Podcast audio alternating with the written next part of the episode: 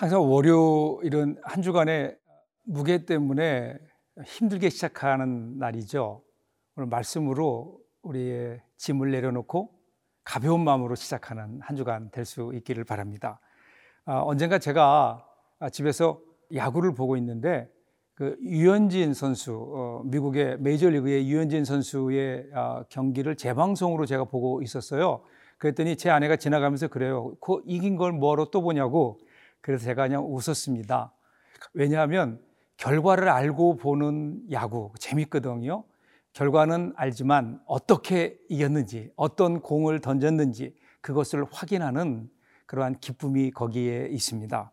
다니엘서는 하나님께서 이기신다라고 하는 하나님의 응원의 메시지라 그랬죠. 어떻게 이기게 하시는지를 하나하나 살펴보는 것, 이것이 우리 믿음의 기쁨이 아닐까. 오늘 다니엘 6장 15절부터 28절까지의 말씀을 통해서 이것을 확인하는 저와 여러분 될 수 있기를 바랍니다.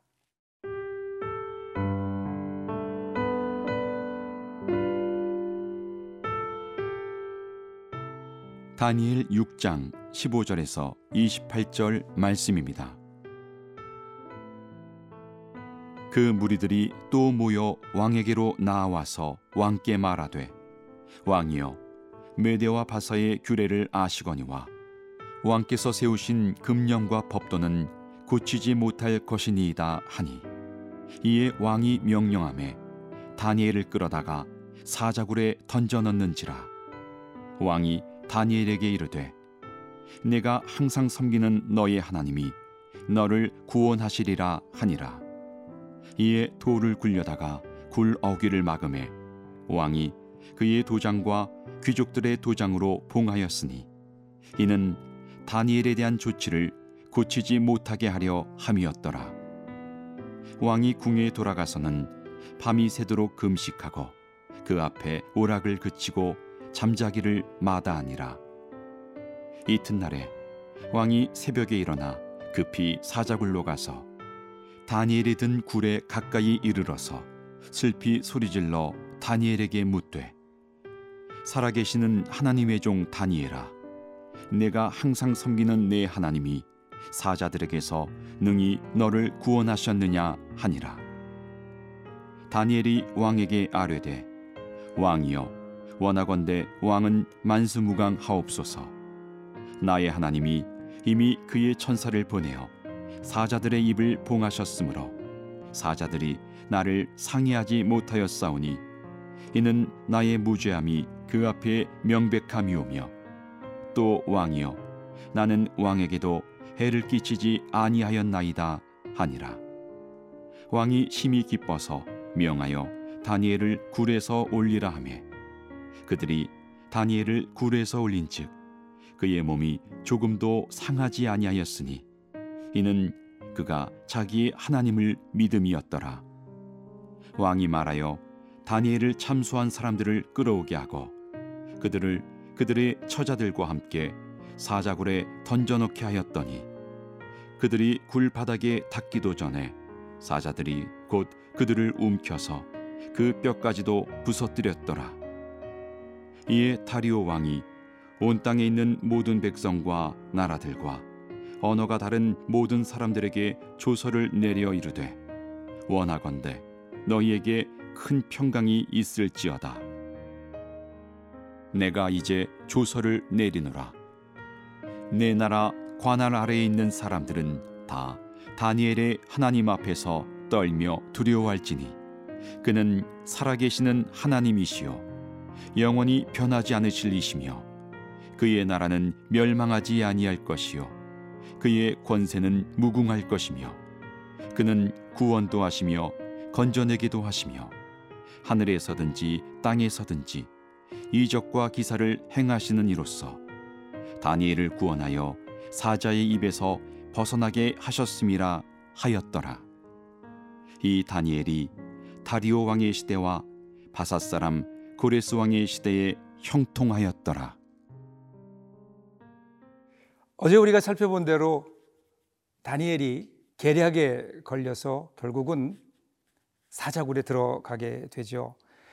두 총리와 방백들이 이제 이 금령이 발표되니까 밤낮으로 이제는 다니엘을 감시하기 시작합니다. 그런데 다니엘은 이에 굴하지 않고 조금도 자신을 숨기지 않고 전에 행하던 대로 하루 세 번씩 무릎 꿇고 하나님께 기도하죠. 이를 본 방백들이 속으로 쾌재를 부릅니다. 그래서 왕에게 나가서 고발해요. 이 고소를 들은 다리오 왕, 그제서야 깨닫습니다. 아, 이게 다니엘을 죽이고자 하는 음모였구나라는 것을 깨닫게 됩니다. 그래서 다리오 왕은 심히 근심하죠. 그래서 다니엘을 구원하려고 마음과 힘을 다해 법률가와도 상의해보고 또 고소자들을 잘 유도하기도 했지만 결국 어쩔 수 없었습니다. 자기가 원하는 것을 자기 힘으로 다 할 줄 알았는데 그런데 그러지 못한 거죠. 여러분, 왕이라고 하는 지위가 그것 아닐까요? 내 마음대로 모든 것을 할 수 있는 지위임에도 불구하고 그럼에도 할 수 없는 일들이 있죠. 오히려 자기가 내린 그 법 때문에 자기가 가장 신이 많은 신하, 즉 다니엘이 이제는 죽을 수밖에 없는, 여기에서 우리는 인간의 연약함과 인간의 법의 한계를 보게 됩니다. 어쩔 수 없이 다리오 왕도 다니엘을 사자굴에 넣으라고 명령을 하지요. 16절입니다. 이에 왕이 명령하매 다니엘을 끌어다가 사자굴에 던져 넣는지라. 왕이 다니엘에게 이르되 내가 항상 섬기는 너의 하나님이 너를 구원하시리라 하니라. 여기 부분이요, 내가 항상 섬기는 내 하나님이 너를 건지시리라 라는 말이 나오는데 이것은 다리오의 어떤 신앙적인 고백이 아니고요, 그렇게 되기를 바라는 절실한 소망 같은 겁니다. 이것이 사람들의 한계죠.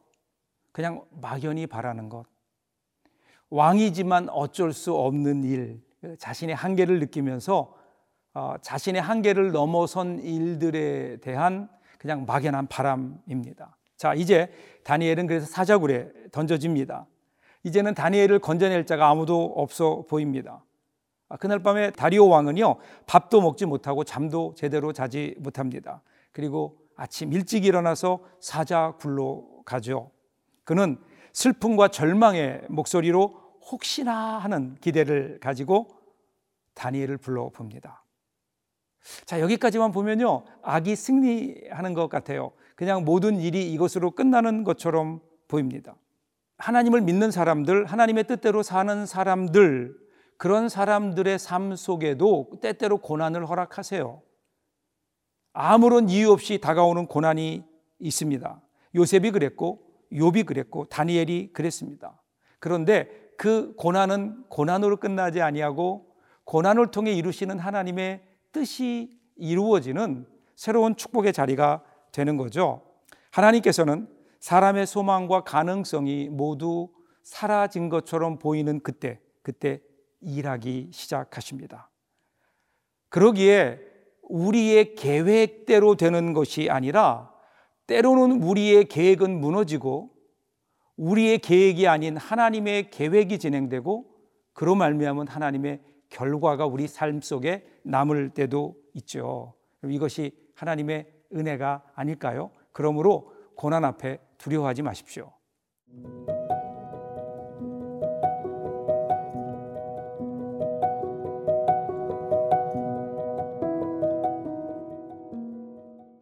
자, 이제 이 사건의 이제 결말이 나오죠. 다니엘은 믿음으로 승리하죠.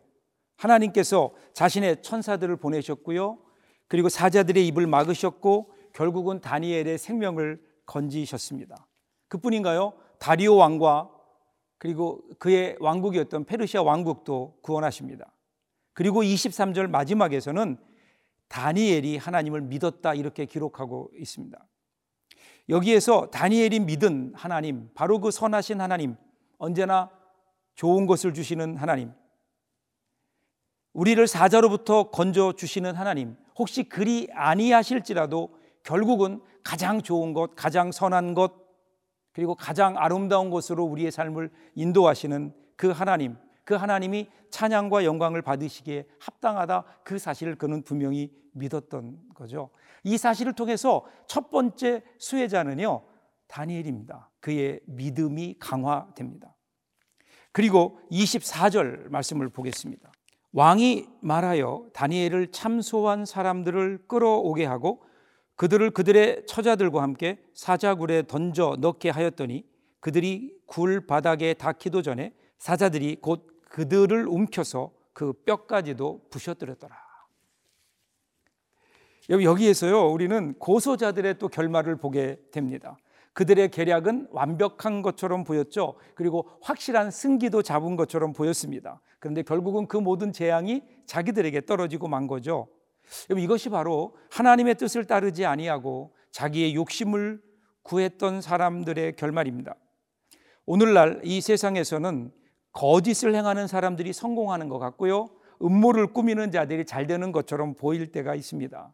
그러나 그때 우리는 분명히 하나님이 우리의 심판자 되신다는 이 다니엘의 이름처럼 결국 마지막 순간에 하나님께서 모든 것을 정의롭게 심판하실 것이고 그리고 판단하실 것이기에 오늘 우리는 하나님을 바라보며 인내하는 마음으로 믿음을 가지고 순수한 마음으로 하나님의 뜻을 이루는 저와 여러분이 될 수 있기를 바랍니다. 마지막으로 25절, 28절을 보시면요, 다리오의 결말이 나옵니다.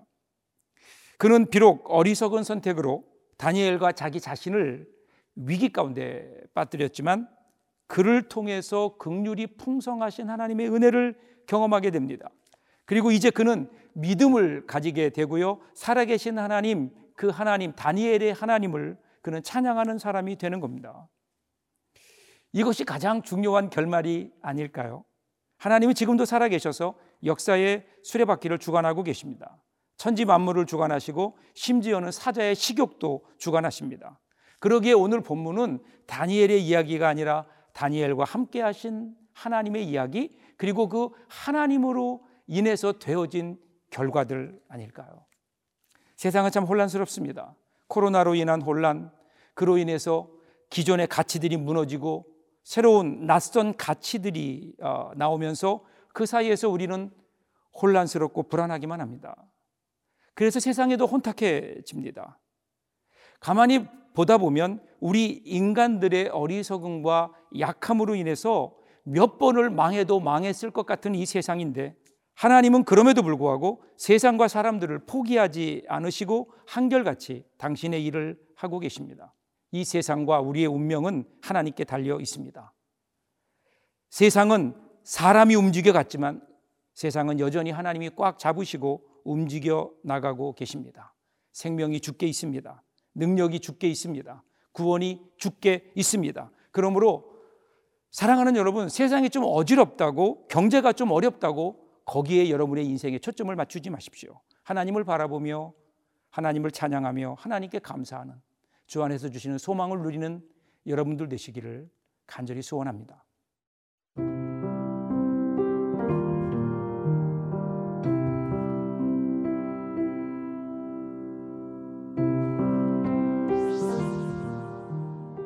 사랑의 하나님, 오늘 저희에게 허락하신 삶의 현장이 우리 주님께서 불러주시고 맡겨주신 소명의 현장임을 잊지 않게 하옵소서. 그를 통해 주어진 역할과 직무, 책임에 성실하게 그리고 진실되게 임함으로 이런 저희의 모습을 보며 세상 사람들이 주님을 보게 하여 주옵소서. 사랑의 하나님, 저희가 살아가고 있는 이 세상은 기도 없이는 결코 이겨나갈 수 없는 영적 전쟁터임을 잊지 않고 기도를 습관화하며 체질화함으로 상황 앞에 요동하는 연약한 그리스도인들이 아니라 그 어떤 상황 속에서라도 신앙의 절개를 지켜나가는 담대한 그리스도인으로 살아가게 하옵소서.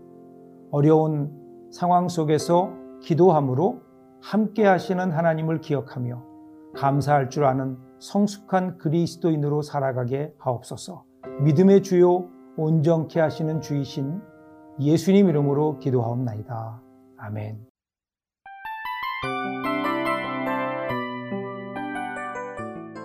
이 프로그램은 청취자 여러분의 소중한 후원으로 제작됩니다.